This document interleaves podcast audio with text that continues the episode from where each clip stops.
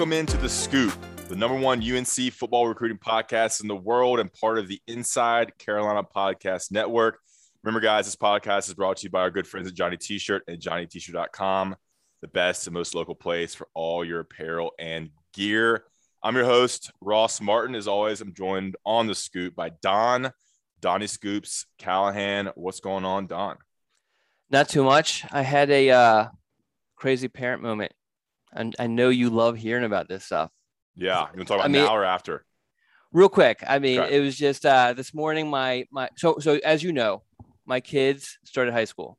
Big moment, parents uh, cycle. Anyway, um, but I guess it didn't hit hit me until this morning. I had to bring my daughter. She she left her, her gym bag, brought it to the school, and as I'm pulling up and walking in and everything, and it suddenly just seeing all the larger humans at the school, it just finally kind of hit me like, oh my god, my kids go here, especially for someone who goes to high schools throughout the state for a living. Like you know, I was at Millbrook High School yesterday. It was just kind of a surreal moment for me where I was like, oh my god my kids are in high school sort of thing so anyway i know yeah. you don't necessarily understand because of uh you know yeah emotional emotional moment cut you, cut you off there emotional moment for don guys we have a big show but first i want to remind you to rate review and subscribe to the inside carolina podcast wherever you listen to your podcast give us a five star rating a quick review what's up with ross and tell hang on and tell us what you like about the scoop uh, and all of inside carolina's podcast subscribe rate and review and all the podcasts will show up in your feed. And guys, we're sponsored by Johnny T-shirt.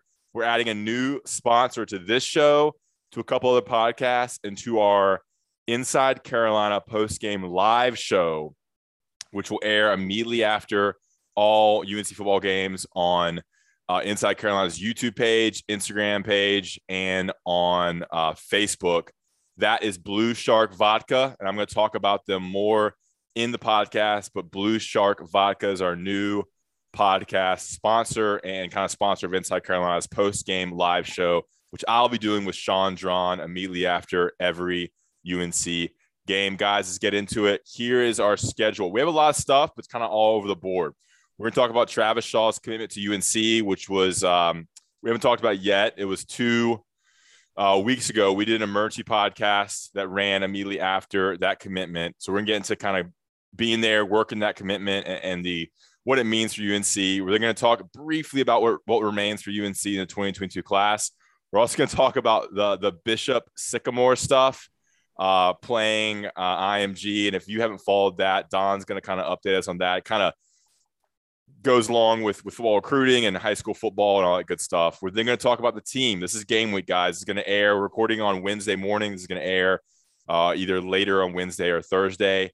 And um, so we're going to talk about the team a little bit. This is going to become more of a, a recruiting podcast, but also a lot of team stuff uh, since I've been kicked off uh, the other Inside Carolina podcast. And then Don is going to give us the top five uh, 2023 names to know. Not top five. We're just going to give five names because we, we talked about some a couple weeks ago. Give five names just to kind of talk about, just kind of get people accustomed to the 2023 class. Okay, I apologize. So stay tuned to that, and then we're gonna give a little life advice, our first life life advice segment. Don, how you feeling? What do you think?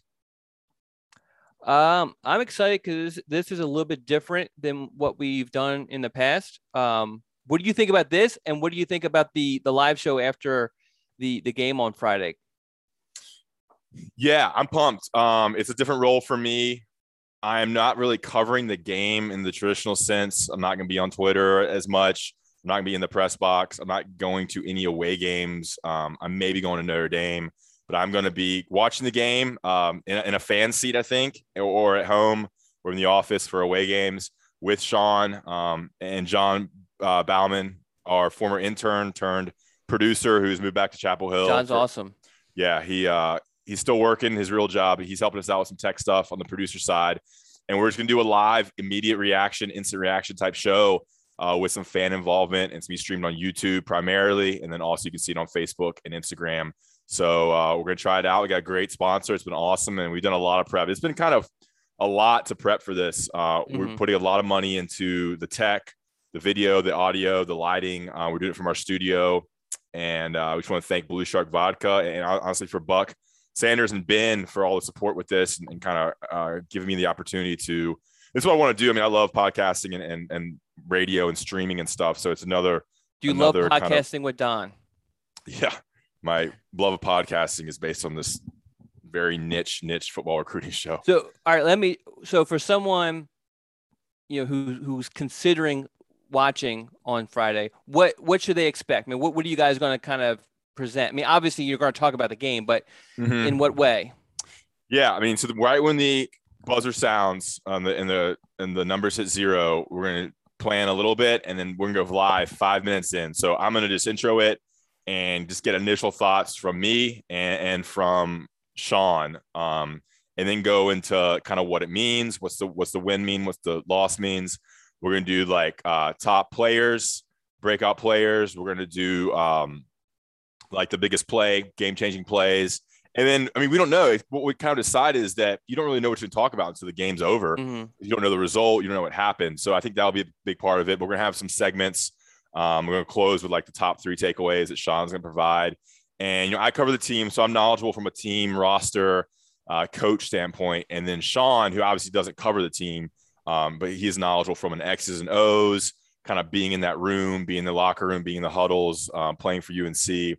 So we bring both bring very distinct perspectives, and so hopefully that will be uh, entertaining. And then John also, John's a big fan, and, and he covered the team, and he kind of knows. Is, so is John going to be like? I know he's, he's producing. Gonna, he's, he's going to talk some. He's gonna be off camera, but he is going to help guide the show with questions and, and gotcha. commentary. So uh, will there be like fan involvement, especially since it's on YouTube, where you can kind of do yeah YouTube questions? Yeah. Okay.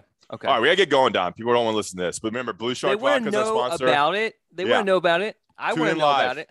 Inside Carolina post game live immediately after the show on YouTube, Instagram, and Facebook. We'll be reading questions and comments from our YouTube page. So make sure to subscribe to that.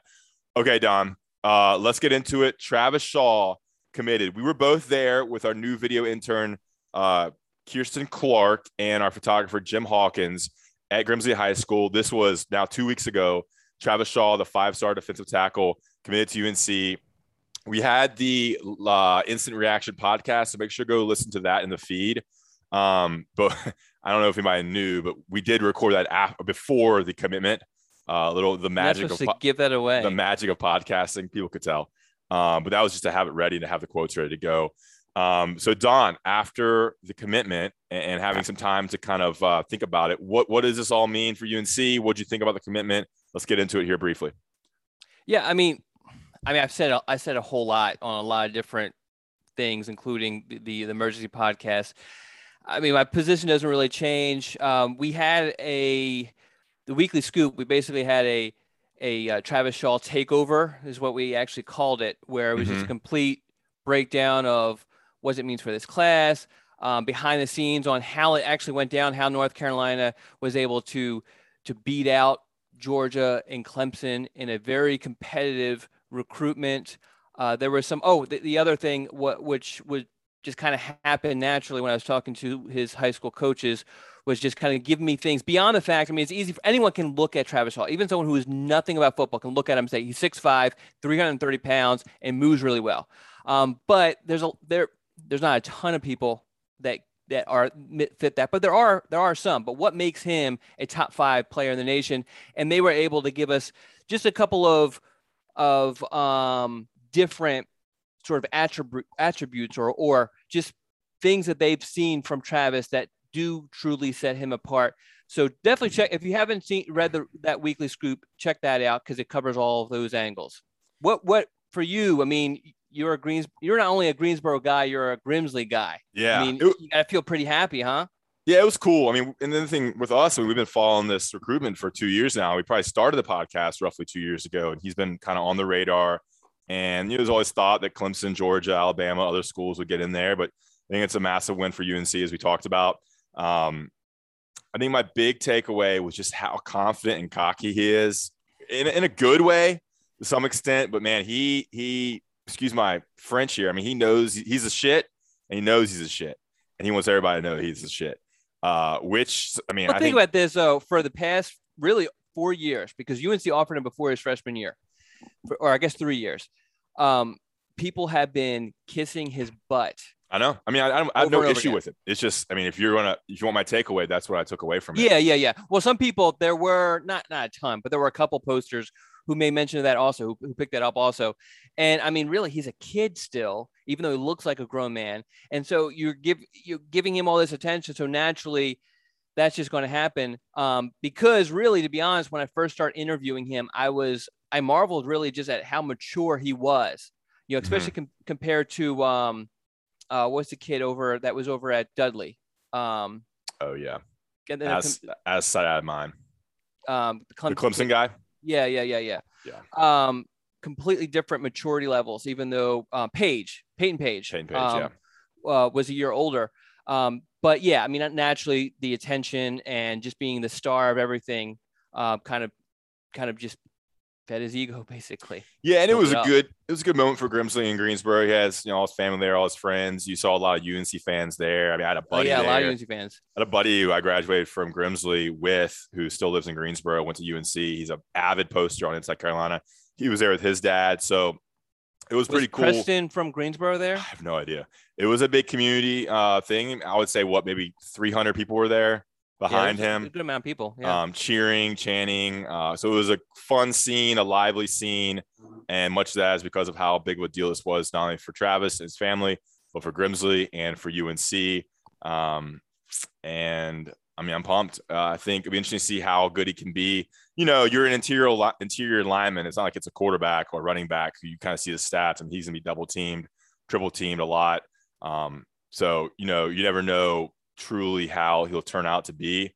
But uh, he's got everything I think he needs: athleticism, size, length, uh, weight. I mean, he, you can tell. I mean, he needs to hit the weight room and kind of change some of that baby fat into muscle. And so I'm I, am i am sure the UNC strength conditioning program is jacked to get him in there. Uh, anything else to close up this chapter of the Travis Page? Uh, no, I mean I think we've covered it a bunch. You know, um, obviously a huge commitment for North Carolina. Yeah, I mean the biggest uh, behind maybe Sam Howell in this area. I think the fact that he's in state, that it's mm-hmm. okay to go to UNC now.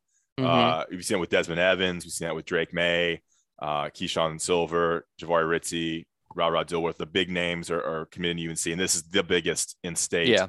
um, after Sam Howell. So uh, it'd be interesting to see what happens with uh, a lot of other recruits in state in the following classes and how Travis Shaw recruits the remainder of the 2020, 2022 class which segues nicely to our next segment.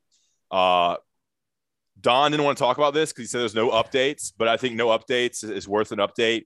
You said there's only four or five people at UNC's recruiting left in the 2022 class. We know that um, Andre Greene, the wide receiver, running back George Pettaway, and offensive tackle Zach Rice are the major targets out there for the Tar Heels in the 22 class. 2022 class. They're all Virginia natives. Um, Travis Shaw has been tweeting at all three of them. So, Don, what uh, do you say about what's going on there? What can you tell us? Is there anything to report? Nothing to report? What does that mean? So, a couple other names just to throw out there. You know, Benji Gosnell UNC is still messing with, but now he's a Virginia guy because he transferred over the border to a Virginia school. Um, and then also Will Hardy. Wait, who was that? Who was that? That Benji Gosnell. Yes, we talked yes, about him. Okay. We talked about him last podcast. Mm-hmm. And then Will Hardy, who's actually a Virginia commit it, but he's um, from Georgia. He's a guy UNC is messing with. He's a DB that was actually the most recent scholarship offer sent out by North Carolina. So yeah, we're talking about five guys for the most part. There'll be others, and UNC is still kind of looking around, particularly for defensive backs. We're kind of there are you know recruiting is definitely 365, but there are definitely kind of lulls in the calendar, and this is one of them. And we're towards the end of the dead period. Um, actually, no, actually today starts the um, the, the, live period, the contact period, where they can actually go back and visit schools. But they're going to most most um, recruits will wait until game. So you'll see you'll see guys at NC State on Thursday. You'll see guys in Charlotte for the Georgia Clemson game. Um, but um, but really, for the past couple weeks, we've been in the dead period. Not a whole lot's going on. These kids are focused on their their senior seasons. UNC and other colleges are focused on getting their their teams uh, prepared. So there's not a whole lot of movement. It's just right now we're kind of waiting to see who visits where coming up. Um, I checked in with these guys. No definitive plans. Well, oh, Greene has some. Some Greene's going to be in, in, Charlotte for the Clemson game. Okay. Um, and you know, all these other guys I mentioned trying to visit North Carolina, but haven't really set a date. I mean, it's just there's just not a whole lot going on for the for really recruiting at all at this point. Do you think the Travis Shaw thing moves the needle with these guys? I know they all were attendance at the cookout together. They did that little TikTok. Yeah, thing. I don't. I don't think. I mean, obviously, it doesn't hurt, but I don't think it helps to any like meaningful degree. I really, really? don't. Okay. Yeah, I mean, because you're talking about these guys. If you waited this long, you're not going to all of a sudden be swayed by what someone else did. You know what mm-hmm. I mean? And mm-hmm. you, you take Andre Greene, he's taken a very methodical approach to his recruitment, taking his visits, as he said. He took all of his all of his summer visits, as he said. Uh, he has a, a bunch of plans to take a bunch of visits during this season. So I fully expect him to do all that. And he's not deciding until to the end. He's going to decide based off where he feels most comfortable. Pettaway is a little bit of a wild card. I mean, you know what he's going to do. I think I think he probably has an idea of what he wants to do, mm-hmm. um, and he's just going to make a decision whenever, um, whenever he feels like it. Um, I think he wants to make some visits, including an official to Oregon. We'll see if that actually happens. I whether whether um, Shaw came to North Carolina or not, I don't I don't think that impacts Petta, Petta, what Pettaway is going to do. Zach Rice maybe because they do have a little bit of a history, but they hadn't seen each other since like eighth grade. So how close can they really be? You know, and he's another one who's just kind of on the fence, hasn't really found where he feels most comfortable and is kind of looking for that. But the good thing for North Carolina is that it's an easy drive, as is Virginia. But the other schools in his top five are a little bit further away. So it's going to make it harder for him to attend games at those other schools, which gives UNC an advantage. And UNC has the official visit in his back pocket, whereas mm. the other four do not. Will be very interesting to watch. Um, those three will be huge. If they get three, then it goes against Don's. Would you say two out of the six or two out of the five that we did in that podcast a while back? So all eyes on Andre Greene, uh, George Pettaway, Zach Rice, Benji Gosnell. Uh, who's the other one you said, Don? Um, Will Hardy. Will Hardy, cornerback. Is it? He's a safety. safety DB. Okay. Yeah. Cool. All right, we're gonna take a break now. We'll go ad read time now. Johnny T-shirt. Do not fast forward. Johnny T-shirt, JohnnyT-shirt.com. Guys, it is game week. We're pumped up. I'm on Johnny T-shirts website right now, JohnnyT-shirt.com, and looking at all the football jerseys. You got the throwback jersey, you got the navy jersey, the pure Carolina blue jerseys, all Jordan brand. Check those out on Johnny T-shirt and JohnnyT-shirt.com. They're also promoting the new Nike Zoom Pegasus 38 running shoes, I think just released limited quantities only. So check that out. Um, all your gear you want on Franklin Street at Johnny T-shirt and JohnnyT-shirt.com. Remember, inside Carolina subscribers get 10% off their order with um, the promo code found on the premium message board. So head to Inside Carolina, subscribe, get the promo code, and then Johnny T-shirt and JohnnyT-shirt.com. Got a home game coming in two weeks, back to back home games, night games. Make sure you get all your t shirts, sweatshirts, all your stuff from Johnny T shirt and JohnnyT-shirt.com. Support a great local company, support us, uh, help us do these podcasts with Johnny T shirt and JohnnyT-shirt.com. We're going to run a couple national ads, be back to talk about Bishop Sycamore, some UNC football team discussion, and of course, the uh, five 2023 names to know We'll be right back with more of the scoop presented to you by Johnny T-shirt and JohnnyT-shirt.com on the Inside Carolina Podcast Network. When you need mealtime inspiration, it's worth shopping Kroger, where you'll find over 30,000 mouthwatering choices that excite your inner foodie. And no matter what tasty choice you make, you'll enjoy our everyday low prices, plus extra ways to save, like digital coupons worth over $600 each week. You can also save up to $1 off per gallon at the pump with fuel points. More savings and more inspiring flavors make shopping Kroger worth it every time. Kroger, fresh for everyone. Fuel restrictions apply. All right, we're back. Don, you want to talk about this? This was kind of rocking Twitter and uh, social media and kind of the football recruiting world, the underworld of football recruiting, as we say. Bishop Sycamore played in a game against IMG that was aired on ESPN. There was some funny commentary. Uh, some a lot of weird stuff went on because his team was not real. Can you kind of inform us what, what happened, and then go into your thoughts on it? Because I think a lot of people are familiar already. Yeah. So um, it's kind of it, it's just kind of a weird situation where yeah, IMG played Bishop Sycamore. Bishop Sycamore claimed to have a bunch of um, FBS recruits. Turns out they don't have any. They have a bunch of of uh, 20 uh, 20 year olds uh, who, who, for whatever reason, didn't end up playing college ball, whether it was academics, whether it was uh, skill level or whatever. Um, so it's just kids. And, it's like 18, 19, 20 year olds who graduated high school or not, maybe not even graduate high school. Well, we don't even, that, that's the thing. There's a lot of mystery still to that, but yeah. So, so for the most part, um, yeah, I mean, just a bunch of kids who are claiming to be big time recruits who aren't, and they just got completely smacked on ESPN. And it also came out later on that they played on Friday night, which brings up health concerns to have kids play on I say kids. They say some of them were like 20 and maybe even 23. Um, a, lot of this is like it kind of took on a, on a life of their own sort of imagination. But yeah, so um, people feel like ESPN was duped on this whole situation. This team should never play. That they, they're not even sure if, if, these kids actually attend classes. It's mm-hmm. online classes. They can't. Uh, um, researchers couldn't find an ac- an actual address for for this school. Um, that was the, the more, funny part the more like the school didn't exist, right? They didn't yeah. have a website. Their website was like some crappy one page thing. Yeah, and the crazy thing is like if it, it's one of those situations where the more digging you do, you find out information, but then you find out more questions, sort of thing. Yeah. Like apparently the the coach had a program before this, Christians of Faith Academy, who actually played or um, tried to play IMG before, and then the coaches at IMG at the time, who are no longer the coaches now, they kind of snuffed out that this f- seemed fishy and they actually canceled like a week ahead of time, you know, and it's just, you know, ESP, the one thing I, I thought was kind of ESPN wouldn't take any blame for this, kind of blamed it on uh, uh, Para, uh, Paragon, who kind of books these things. Yeah, it was like but a booker that sets up these yeah. games. I mean, I, yeah, I'll hang one second. I mean, the funny sure. thing was, like, there's no vetting. Like ESPN ran yeah. this on ESPN, number one ESPN show, this big time high school game without vetting the team. And like you wouldn't even think you would have to vet. You think like, all right, I'm sending this big game. You should have, you should know the other team. Like yeah. the experts should be like, all right, we got this player from this team. They're both Florida teams, and there's all these studs. You know, they should have all these Division One players. It was just a lot of a well, lack of oversight. It's crazy.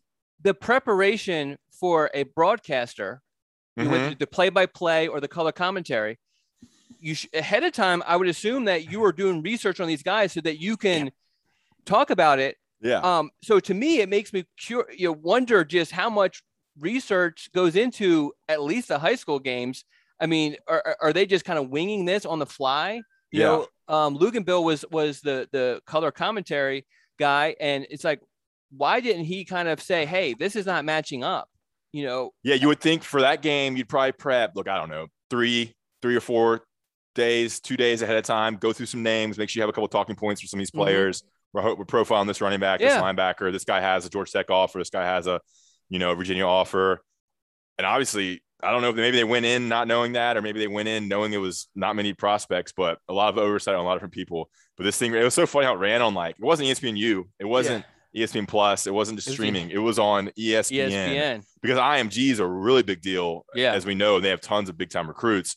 So it was kind of like you know a big time college playing a really small team. There was no big time players, but this team didn't, this school didn't even exist. Um, yeah. And usually when you, I mean, I've, I've been to many websites for schools. Uh, I was a teacher and obviously when I was recruiting and like, there's a, each school has a massive website with like, here's all the classes, here's all the teachers, here's all the coaches, here's everything, everything, everything. And obviously this, this Bishop Sycamore had no, um, no website of any substantial, um, any substantial. But so, so the one thing I'll add, because we do need to move on because this is not super interesting, but yeah. I wasn't all that shocked. And maybe because there are a lot of these programs that exist. And I think what why it went so viral was because the fact that those programs usually don't get on ESPN like Bishop Sycamore was able to. But there are definitely a lot of programs with with shady individuals running them that are able to to take a lot of money and then they play for two seasons and then magically disappear. Mm-hmm. Um, so it wasn't like completely shocking. This is just an unfortunate thing. And, and in particular, they take advantage of kids who you know post grad kids, kids who come out of high school who weren't able to find a college home, who think that this maybe is the answer for them to play collegiately, and it's just an unfortunate thing that I don't know how you police it. There's just no possible way, but um, you know I, I hate it for the kids too that get taken advantage of in these situations. Let's read this quote by Andrew Ivins, who works yeah. for us 24/7 Sports. He tweeted this out, went viral. He says, "I've been reading so many stories on Bishop Sycamore today. This is a couple days ago." So let me share this one. They played at a Fender on Sunday that's originally a 2020 kid from Florida. The kid has reported over two dozen fake offers, showed up once to a seven versus seven tryout and used a fake ID. His Hudl, which is the video service, is also fake. Amazing. Um, I remember that fake commitment a while back too, uh, back in like California or Nevada. Mm-hmm. A guy committed to like a, a Division One Pac-12 school, and he was fake. So it's kind of a weird world, man. Recruiting is the the underbelly of recruiting is a very very dark place. Yeah, yeah, and that's okay. not the main reason, but it's one of the reasons why you just can't look at scholarships and and that and determine how good a recruit is. And I'm not saying, eh, you know, that some of these recruits fake offers. I think the majority of them are legit or were told that they were offered, mm-hmm. but even from the college's perspective, some of these offers aren't committable. So just you have to take that information with with a grain of salt. So okay, you ready to move into the team talk? Yeah. So guys, we're gonna do. I think we're gonna do team talk all through the season. Uh, like today, there wasn't a lot of recruiting news, and I think um, you know, I cover the team every day. Well, uh, we got good feedback. I mean, uh, oh yeah, I mean, I'm yeah, some people it. liked it. Yeah, yeah, and so you know, we love the other podcasts. You got Vipolis's podcast. You got uh, on the beat with Gregory and Greg and Tommy got all the preview shows, but this is a little, little different perspective. Uh, we do recruiting. We also do team stuff. Don knows these players. Uh, he knows his recruitments. I know the players and recruitments, and I definitely cover the team. So Don's going to lead it, and then I'm going to kind of flipping roles as host here.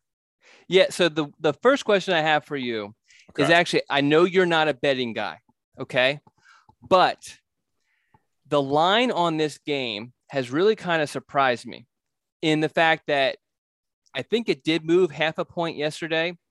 But even though if you check all those sites, I never know how legit they are as far as like how much money is being put on a side or how many tickets are actually put on a side.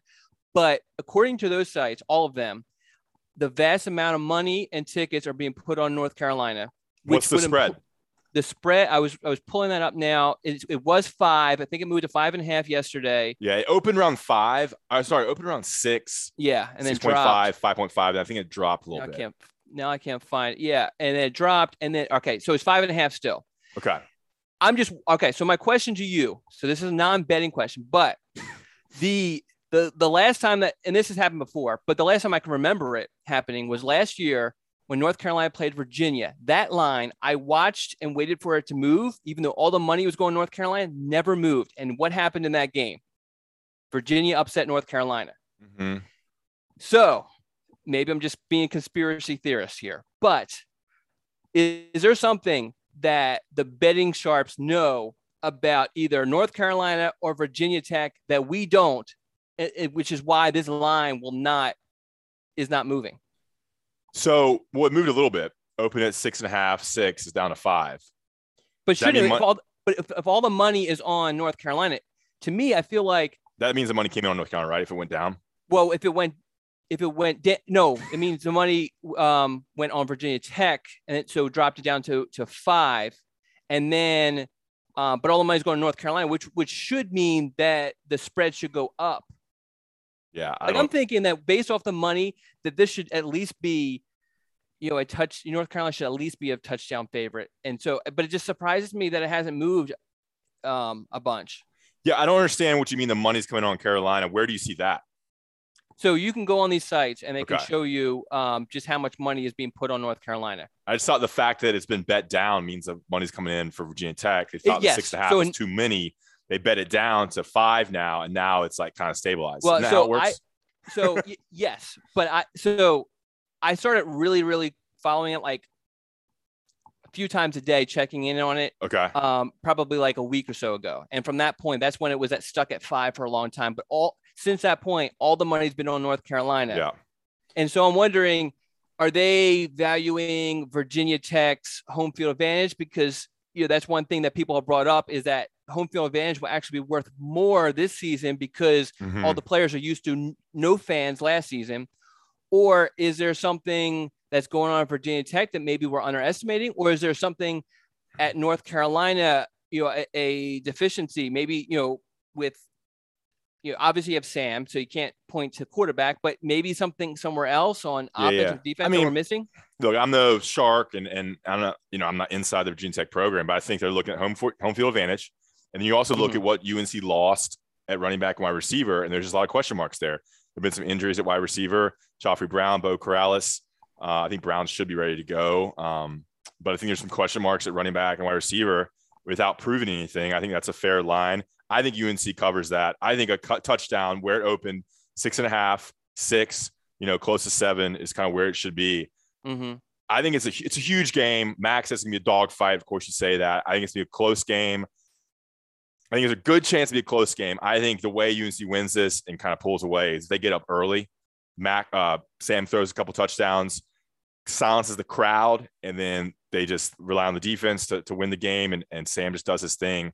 But if you keep Virginia Tech around in the third, fourth quarter, that's when the crowd will get even more involved, yeah, more rowdy, and that's when you get dangerous. So the key for UNC here is is going up early, which I think they can. I don't think Virginia Tech is some crazy good team.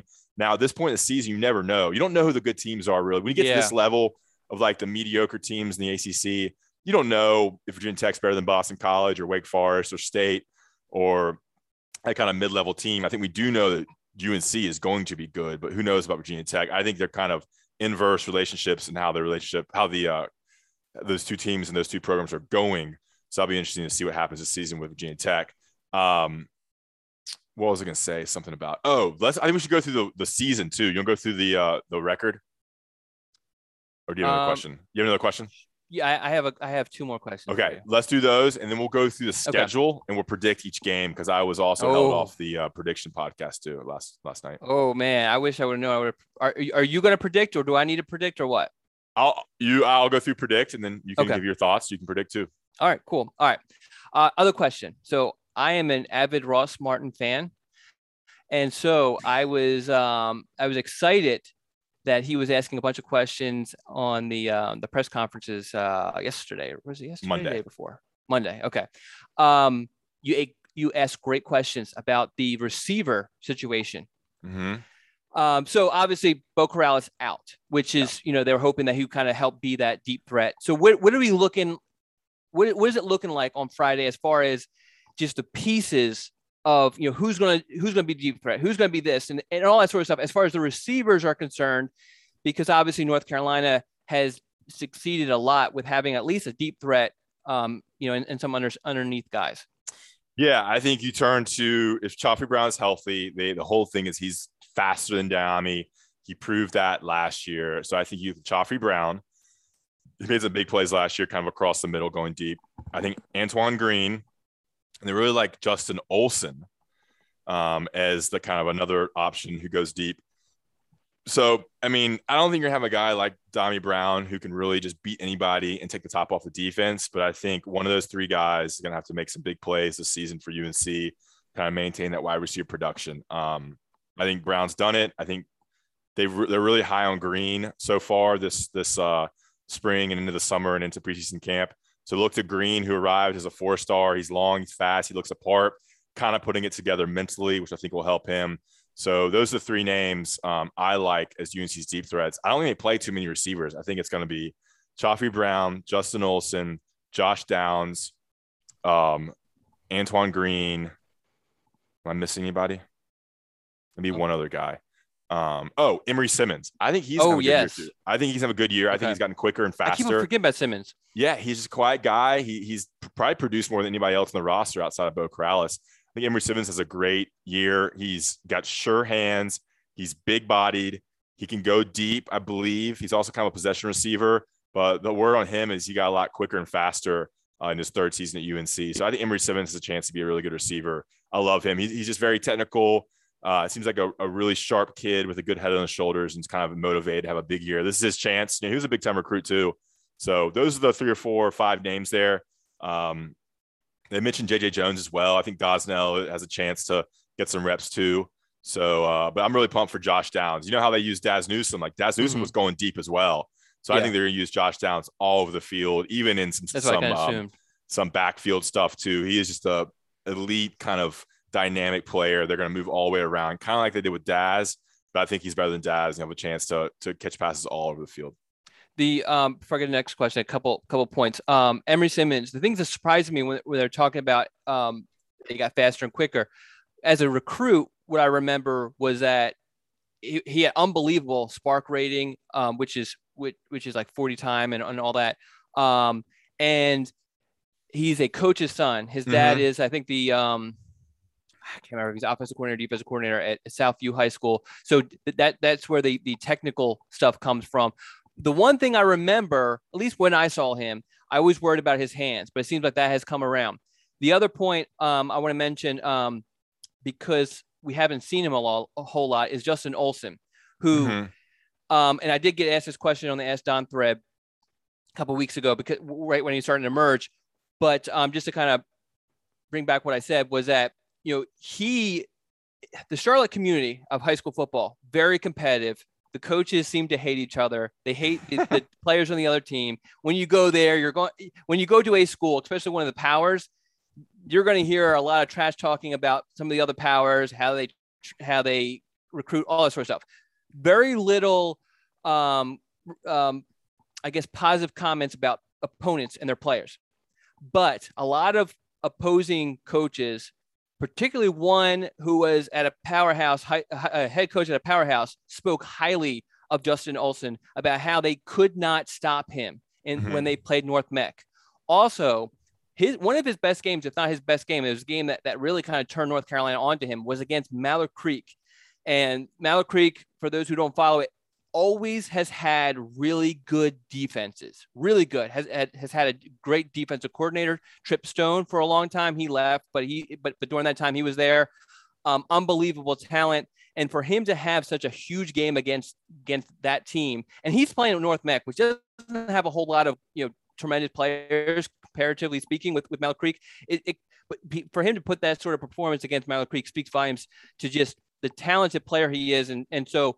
Um, UNC could be in, you know, UNC fans could be in for surprise for what type of uh, player that he ultimately ultimately becomes. And remember, he was a late bloomer, so uh-huh. maybe that kind of holds true also in his uh, collegiate career. All right. So last question for me from me to you is it seems like we talked about the running back situation a little bit uh, before, but it seems like just listen to the coaches speak. Um, they kind of settled on like a three-headed monster: Chad Chandler, um, Caleb Hood, and DJ Jones. Where do you think the the breakdown is going to end up being between these three? Mm, great question, and it's really hard to answer that. I think they'll lean a lot heavy on Ty uh, Ty Chandler to start. Uh, you know, rolling out Caleb Hood as a true freshman against Virginia Tech. It's a pretty tall task. Um, we'll see how many carries he gets. Uh, so I think it might be the Ty Chandler show to start and then work in Hood and Jones um, as the season progresses. I'm sure those both those guys will get some snaps in the um, in the season opener, but you know, yeah, like I said, it's gonna be tough to roll out a, rookie who hasn't really played running back ever in a game against Virginia Tech in Lane Stadium. So I think it's going to be something like 80% Ty Chandler. Look, I'm making this up. I mean, what do I know? I'm not, I'm not in Longo's room. Um, so I think it's going to be 80, 75% 80 Ty Chandler. And then when he needs a break, bring in Hood or maybe goal line Hood uh, and then mix in DJ Jones. But um, so I'm not sure if it's a true three headed monster right now. It may be midseason, but uh, Ty Chandler's their guy. Um, they like him. Uh, so we interesting to see how he does because that's, I mean, a lot of how they do this season is going to depend on how the running backs kind of make up for the lost production with Javonte and Michael Carter in the NFL. Okay, you'll move to the schedule? Yeah. So do you want me to? How about I give the games? Okay. You tell me. You tell me whatever you want to tell me. However okay. you want to. Sounds good. I have it in front of me as well. Okay. So first game, Virginia Tech this Friday at Virginia Tech. I'm gonna go win. Now, if you, I was gonna How say much? this earlier at some point. If How UNC loses this game, that's a massive loss. Um, really? Virginia Tech has nothing to lose. I think I think it just it's a coastal loss. It's the start of, of Sam Howell's Heisman season. It's in Virginia Tech, which makes it tougher, and it's a rival. And those games have always been close. And so, you know, I want to say win, and I think fans will say win. I think ESPN's odds say win. But if they lose, man, this it just really hampers the season because then you have a kind of a boring home opener against Georgia State, and then you have Virginia, Georgia Tech. I mean, there's just like you need to start one zero against Virginia Tech. On the, I think it just gets the season started, starts a Heisman can, campaign, prime time on ESPN on a Friday. It's a massive game, so UNC I think has a lot more stress on their backs in this game than any other game. Um, with with all the factors I just mentioned. All right, so home opener, Georgia State. Thoughts? Oh, Georgia State win. Okay, uh, I think that though UNC definitely will win, but this is not like a pushover team. I think they're a lot better than what people might realize. Just throw that out there. Yeah, there's there's right. talent down there. A lot of people that get overlooked by SEC schools and Division One schools. Georgia State. Okay. Um, Virginia, who has kind of been the bugaboo. This is also a home game. Yeah, home opener. Uh, not the home opener, but like the big ACC, home, ACC opener, yeah. home opener. Um, I think that's a win. I think the talent is is the differential in talent between UNC and Virginia is uh, becoming wider. But that quarterback's good they have there. He, he killed UNC last year. But there's going to be some um, retribution type feelings, I think. Do you worry? Like, I feel like Bronco Mendenhall, who's one of those guys who always seems to outperform any sort of, you know, metrics. Yeah. What's the question? Do you worry that that, that that this could be another case of that? I think he gets his team prepared, and they have a good veteran quarterback, and mm-hmm. they probably yeah, like you said, they do kind of coach or play above maybe their standard. All right, Georgia Tech at Georgia Tech. Win. I think Georgia Tech is still a year or two away from getting that yeah. recruiting class to where they need it to be, the the roster where they need it to be. Um, but I like that coach down there. I hope, hopefully, you, yeah, I do too. They, they, stay with him. Mm-hmm. Um, yeah, it'd be good to give, and they're not at this point yet, but it'd be good to give uh, Georgia some uh, challenges uh, from the ACC and in, in, in the state of Georgia. But all right, um, next game, and I actually think outside of maybe Wofford, this might be the worst team North Carolina plays this season. Who's this? Duke. Duke. Duke. Yeah, I, Duke's on their last. I um, never liked their the well I, Holmgren um Gunnar Hol, Holmberg he's gonna he's supposed to be the starter right yes and I never thought he was very good in he's high a, school UNC guy, right? flirted with him a little bit in-state guy went to a heritage high school um you know he kind of was like a God, he kind of was like a wannabe Johnny Manziel sort of thing, but just didn't have like I know yeah. I'm gonna get killed for that. Um, the, the two Duke fans that exist. Yeah. Um, I think Duke's on the down. I think they're going downhill. Yeah. Um, Cutcliffe maybe sad. on his, maybe on his. I mean, great coach, great guy, likable, but um, I'm, yeah, I'm not sure. They might need some fresh blood there. He is the nicest head coach that I've ever met outside. I mean, I'm excluding North Carolina coaches for obvious reasons, but um, nicest head coach I ever met, Cutcliffe. All right. Um, and one thing, George, that game is is in the Mercedes Benz uh, Stadium. Okay. Which is an interesting wrinkle. It's not on Georgia Tech's campus. Um, it's in the big. How much? How, what sort of factor do you think that has? I think you're. I think you have a lot more Carolina fans there. I just think I don't know. It's just a cool kind of thing. They're not playing on Georgia Tech's campus. They're playing that massive building, so it's a cool chance for fans to get in there, get Chick Fil A inside the building there, and um, it's just a different wrinkle. You don't All have right. that, that, home advantage as much, I guess. All right, Florida State. This is a big game. I mean, I, I think Florida State's still a ways away, but they beat UNC last season, but then kind of fell off. I think they're still struggling with talent there. Uh, that's a big another retribution game. Kind of um, they lost a big game to him last year, so I think UNC wins that one. So right now we have UNC six and zero. Oh. yeah, um, and I think Florida State's gonna be better. I, I, think North Carolina should beat them, but I think Florida State's gonna be better this year. All right, um, Miami. Now this is the game that a lot of people are pointing to as you know the the the game that determines the coastal. Yes, huge game. And you know what? I think UNC wins this game at home. I think it's you know okay. rocking crowds. If it was at, in Miami, what would what would you say? Probably a win still. Okay. I mean, I just think about how much UNC kicked their ass last year. Like, well, that's it. that's always the, the problem with Miami is they have tons and tons of talent, but have not been able to put make that talent make convert into wins. Yeah. So you're yeah. always kind of like, okay, is this going to be the year they finally get it? You know what I mean? so you never know. So I think, um, I mean, this could easily be a game that UNC loses. There's a couple toss ups here. I think Miami, Notre Dame are, are two toss ups for me. Um, I'm a, I think UNC if UNC splits those, that's that's a win for UNC. So I'm giving them the Miami win. I think there's gonna be so much attention on this game. It's a kind of a, exactly in the middle of their schedule. So any issues with wide receiver, running back, the experience in the uh, defense, all that will be kind of fixed by then for UNC. They'll kind of be in the swing of things, and that's you expect the team to be better uh, in mid October than they are September 3rd. But then again, so will the other teams. So, so um, if I'm reading this correctly, after Miami, there's a bye, and then at Notre Dame. Just yeah. not, not only give me your your outcome, but also just those three weeks. How how does that kind of impact things for North Carolina? Yeah, so obviously to recover and get that after three home games to get that bye week is great. To go into Notre Dame away, uh, it sets up nicely schedule wise for UNC. Whether they're coming off a win or a loss against Miami, there's going to be full attention on Notre Dame. I, I think it's going to easily be a top 10 game for both teams, uh, at least top 15.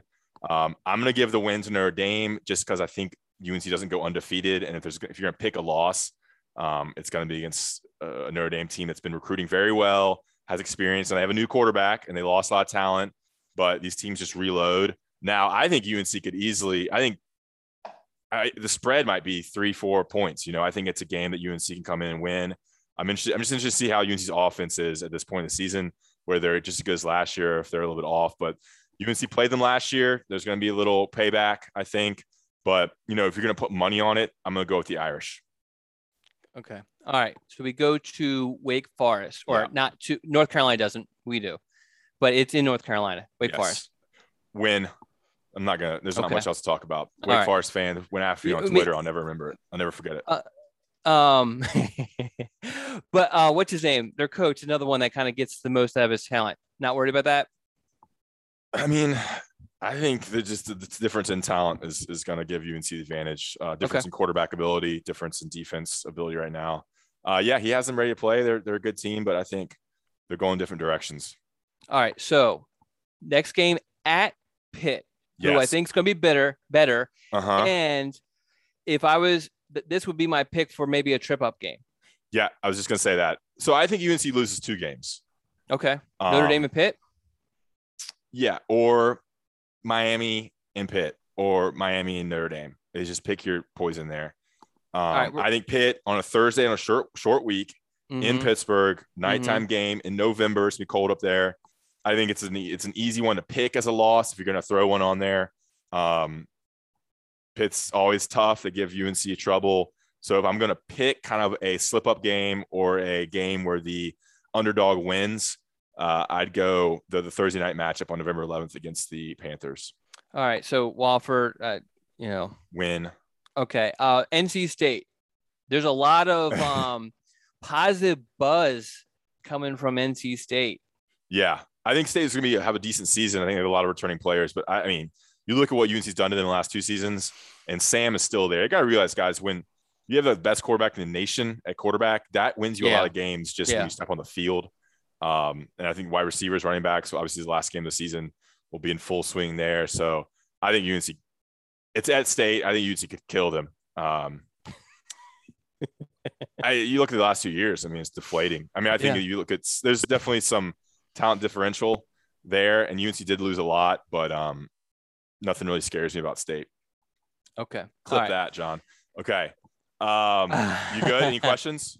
What do you think? No. You think what do you think? 10 and 2, 11 and 1, 9 and 3? No, I like it. I like it. I was afraid you were going to go um undefeated the entire um the entire season, but no, I like it. I mean, you know, you're going to have some posters who are going to you know, can't be realistic about things and, you know, I mean, let's keep in mind North Carolina did lose to Florida State last year. And Virginia. And Virginia. Look, I think 10 and 2 is realistic. I think if you're going to have an over under, it'd be set at 9.5, maybe. We, we probably should have checked that or, or, maybe 10. We could look it up, but it would take too much time. Yeah. All right. Let's go to recruiting talk, right? Is that what we're doing? Yes. Yeah. Let me let me do a live read now about uh okay, go ahead. about Blue Shark Vodka. And guys, this is an important sponsor. I want everybody to listen to this. Blue Shark Vodka is sponsoring our post game live show that airs after every home game on Inside Carolina's YouTube Instagram and Facebook channels. If you're not following us on Instagram, Facebook, and YouTube, do that now. Um, it's Inside Carolina on Instagram, Inside Carolina on um, YouTube, and I think it's like something UNC 24 7 sports on Facebook. Guys, Blue Shark Vodka is out of Wilmington, North Carolina. It's a local vodka company that uses local um, heirloom variety of North Carolina sweet corn. It's considered the smoothest vodka in the world. I've had some recently. It's delicious. It's very well priced. You can find it in nearly, uh, not nearly, but almost every ABC store in North Carolina. They're really trying to capture North Carolina market. They're all over Greensboro, Charlotte, Raleigh, and especially in the Wilmington area. They're trying to take advantage of um, kind of that North Carolina local feel. Blue Shark Vodka, right out of Wilmington, right Wrightsville Beach, North Carolina, locally made with a very special distilling process. I'm going to uh, spoke with one of our Connor Barth as a partnership with them, and he's kind of working with us on the um, on the sponsorship. And he sent me a couple cocktails to to preview. So every live read, I'm gonna I'm gonna read a different kind of cocktail. This one, you know, a little fruity, but that's all right. The good thing about vodka is you can kind of change the flavor of it with what you put in there. So two ounces of Blue Shark vodka, one uh, a little bit of cranberry juice, a little bit of fresh grapefruit juice, a fresh lime wheel, and a, a sliver of grapefruit. Hang on one second. I'm gonna bring the bottle over here. Uh oh, you won't chug it. Little radio gold here, but I got you won't Blue chug Shark, it. Blue Shark vodka right here, guys. It's very accessible. It's very local. They're sponsoring us, and we're gonna have a great partnership with UNC football, with Inside Carolina and Blue Shark Vodka. So check it out where you get your alcohol. Uh, and they're going to be in most ABC stores in North Carolina. I want to appreciate them for what they're doing for this podcast, for the Inside Carolina podcast, and for the post game live show. They're the title sponsor. All right, straight through now. Let's get into it, Don. The 2023 recruits that you want to talk about. I'm going to read each one. well, let a- me let me just give a little, quick little intro so people understand. Okay, got it. I, I don't want to say I picked these at random, but I kind of sort of did. So I don't want people, oh, why didn't you talk about this guy? Um, there's certain guys we've talked about in the past that we'll talk about again, and maybe maybe next week or, or next time or whatever. These are just some names that recently I did articles on, or something happened with, or whatever. Um, guys that UNC has offered, all except for one are in-state guys. So it's just just to kind of get you ready because really this is what we're we're getting into. This is 23 class because the 22 class is, is almost done. So okay. go ahead. You want to want to read the first name? Yeah. And so guys, this is kind of how it always goes for me is I don't know these names at all. I know I recognize two of these names. And so as we transition out of the 22 class and into the 23 class, um, I'm learning these names as you are. And so this podcast kind of serves as, as, as that vessel. Uh, Don has been on these kids for at least a year now, maybe more. And now they're becoming these guys we talk about almost every podcast. And these are just five that we want to point out that Don has written about recently. All right, Caleb Downs. Yeah. So out of hang on, I'll, I'm gonna preview oh, it. My bad. Uh, my bad. Safety, six foot, 185, out of Mill Creek High School in Georgia, ranked number 40 in the nation, so a very very high four star prospect. Number two safety, number three player in Georgia. It's an incredibly high ranked kid, a borderline five star. Don.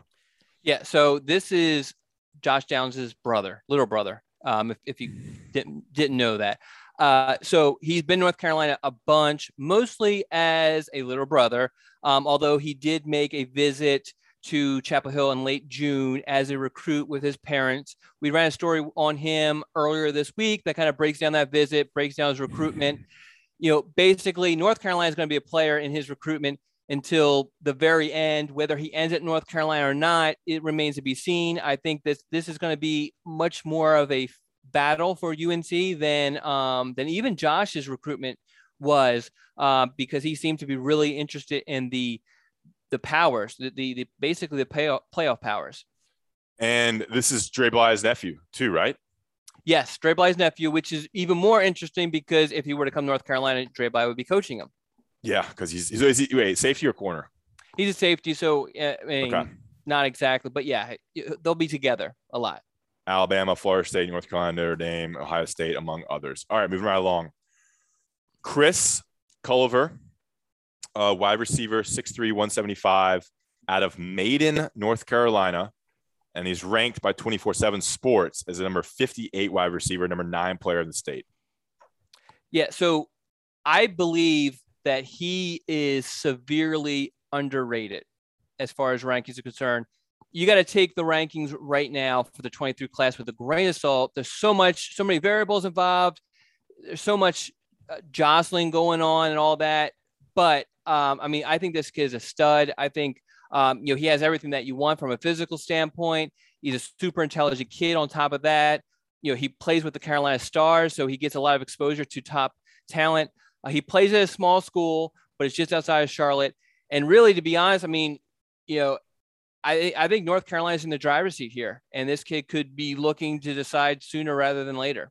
There you so have definitely it. a name to make sure make sure you know. I mean, he he named North Carolina his leader in a update I did with him earlier. Well, it wouldn't be earlier this month, but last last month. And Maiden is you say outside Charlotte. I mean, it's about an hour, 45 Yeah. minutes from Charlotte. Yeah, I consider 321. Charlotte. Yeah, Um, it's kind The of below big- Hickory. the biggest, smallest uh, football town is their nickname. Love it. Uh, right north of Lincolnton, where Chaz Surratt went. So between Hickory and Lincolnton and, and northwest of Charlotte. That's a new town for me. Made North Carolina. All right, moving right along. We got Chris Peal out of Providence Day High School, a cornerback, listed as a cornerback, six foot, 175, uh, and unranked right now by 24 7 Sports. Yeah, so this is another guy that I kind of throw in the same bucket as Chris Culver as far as UNC is probably the, the favorite right now. And he's an absolute stud. Great size. He's not as tall. I think Culver is like six three, um, but Chris Peal is is six foot, 175 pounds, has tr- legit track speed. You know, UNC initially was going to wait until seeing him in camp to offering offer him, but then after kind of checking some things out, just was like, we, we can't wait any, any longer, and actually offered him towards the end of July. He came, he came for a couple of visits to North Carolina, including the the Carolina Cookout. Um, I think you know once more of his film gets out, he's going to get more offers, and he definitely needs to be ranked at some point.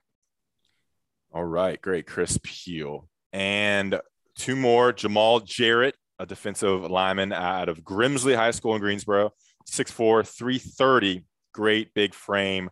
He's ranked 285 in the 24 7 sports composite, number 17 offensive tackle, number seven player from North Carolina. He transferred recently from Smith High School to Grimsley.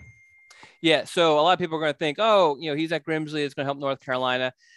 Him and Travis don't know each other, or I, they know each other. They're not super close. They're not enemies or anything, but they're just not super close. um, so I don't think. I mean, obviously Shaw will help. It's not going to hurt, but I don't think it's going to help to uh, help so much. But um, I think you know UNC was the first one to offer him, and I think that right there alone puts North Carolina a really good spot. This is a kid when you see him in person, you are just like, oh my god. He, I mean, because he's he's every bit of 6'4", 330 pounds, but he doesn't hold a lot of the body, the, the baby fat that we always talk about with these big linemen. Moves really, really well. The biggest problem with him is is he hasn't really been coached up until the time he transferred into Grimsley.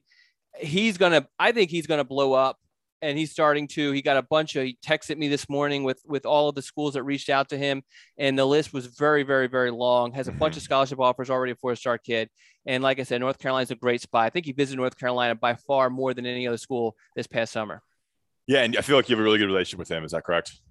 yeah i mean he's um he's kind of my buddy um he's one of those he's my guy from this class that that definitely you know texts me a bunch so And he's tagging you in tweets He- and stuff. Yeah, I mean he's and he's a great kid. He's a great kid. When you talk to him, you kind of realize, okay, he, you know, he looks like a grown man, but he, you know, he's a he's a kid. You know, another uh, great student also, um, which which is always key. All right. And wait, and so back to Jamaal. I don't know if you mentioned this, but is he we're getting recruited by UNC at, at, as a lineman, offensive lineman, or defensive lineman? So they're just lab- labeling him a lineman, Okay. and so I'm I kind of go back and forth on this. I'm leaning back towards defensive line now, but I mean I could see some film from this Friday and then think, okay, maybe he's an offensive lineman because that's he's playing that a lot um, more at Grimsley. I think he's playing defensive line at Grimsley right now. Yeah. Shaw yeah. is out. Yeah, yeah, you're right. You're right. Yeah. so check your check your sources there, please. I will. Um, but yeah, so he's playing both ways though. Um, but the, the one practice I saw, I mostly played offense. But yeah, Hmm. no, you're right. I mean, he's playing a lot, especially with with Travis out. So it's going to be interesting once Travis comes back. What what Yeah. they do with him? God, can you imagine defensive line with those two guys in the middle? Oh, it's crazy. And then like I wish they had put Shaw at guard some, um, and and then put Jamaal What- Jarrett at tackle. What's crazy is so they have those two guys, and this will make you happy as a as a Grimsley alum. The third, they have a three man line. The third guy has offers from Coastal and App State, which obviously not Power Five, but those yeah. are legit Group of Five programs. You, you said a def- defensive lineman. Yeah, defensive lineman. Yeah. Gotcha. Okay, and finally, and this name I do know, and I think a lot of uh, UNC fans and subscribers are going to know this name: Rico Walker, the uh, edge position guy out of Hickory High School in Hickory, North Carolina. 6'3, 233, ranked 146 in the 24 7 sports composite. Number seven edge player and number three player in the state of North Carolina. I know he was one of the guys that impressed you most at the most recent, um, what's the camp that UNC Show, does? Showtime camp. Showtime camp. Freak show camp, Showtime camp. Okay. Rico Walker. Yeah. So, yeah, he's another guy, has all the physical tools, still trying to put it all together. They just got a new coaching staff over at Hickory. I think that's going to help him in his development. Uh, this is going to be a battle, I think, um, for with his recruitment. His dad played at Auburn, so there's definitely some SEC um, love from that family. Uh, but North Carolina has done a really good job. It's the only school to get him on campus multiple times this summer. They actually got on campus three times.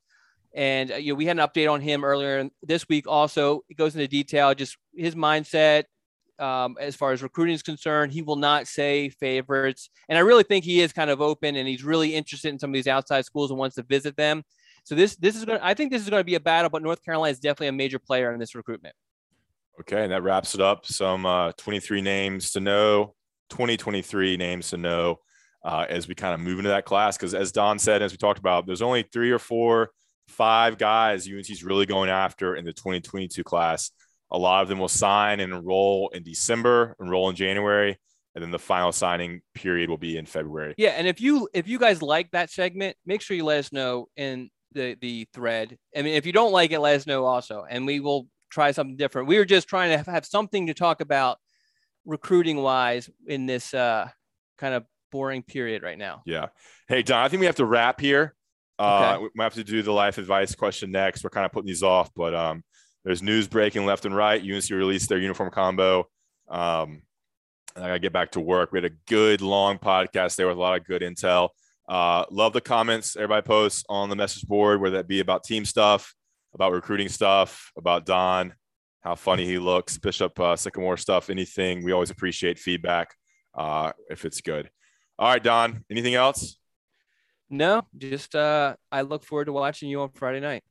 Yep. Again, guys, post game live show immediately after the game. You know, five minutes after we're gonna go live on YouTube, Instagram, and Facebook. But YouTube's the only one that's gonna be our priority for uh, for questions and comments. And remember, our, our sponsors for the podcast is Johnny T-shirt, JohnnyT-shirt.com, and our new post game live sponsor is, of course, Blue Shark Vodka. Right there, they have three different bottles the smoothest vodka in the world, partnering with Inside Carolina. Appreciate it, guys. Thanks for listening. CBS Wednesday. We have so many cool, diverse people from different backgrounds, different beliefs, different upbringings, and it just keeps growing. I'm a citizen of the United States. I'm a hustler. I'm a big Taylor Swift fan. I'm the queen of the tribe. I am playing whatever role I gotta play. I'm gonna play this game full speed. I ain't going down like no punk. A new Survivor Wednesday on CBS and streaming on Paramount Plus. When you have sports mixed with your pop culture, along with humor and celebrity interviews, your earbuds are enjoying The Rich Eisen Show. Dan Orlovsky, are you still a Jayden Daniels is the best quarterback available in the draft guy? I think the three things that make it stand out for me are number one, I think his ball placement versus man coverage is the best in the draft. Every quarterback in the NFL is accurate. He's got the best on tape. Number two, most transferable stuff to the NFL. And then I think the third thing is pocket peace. Search for The Rich Eisen Show on YouTube or wherever you listen.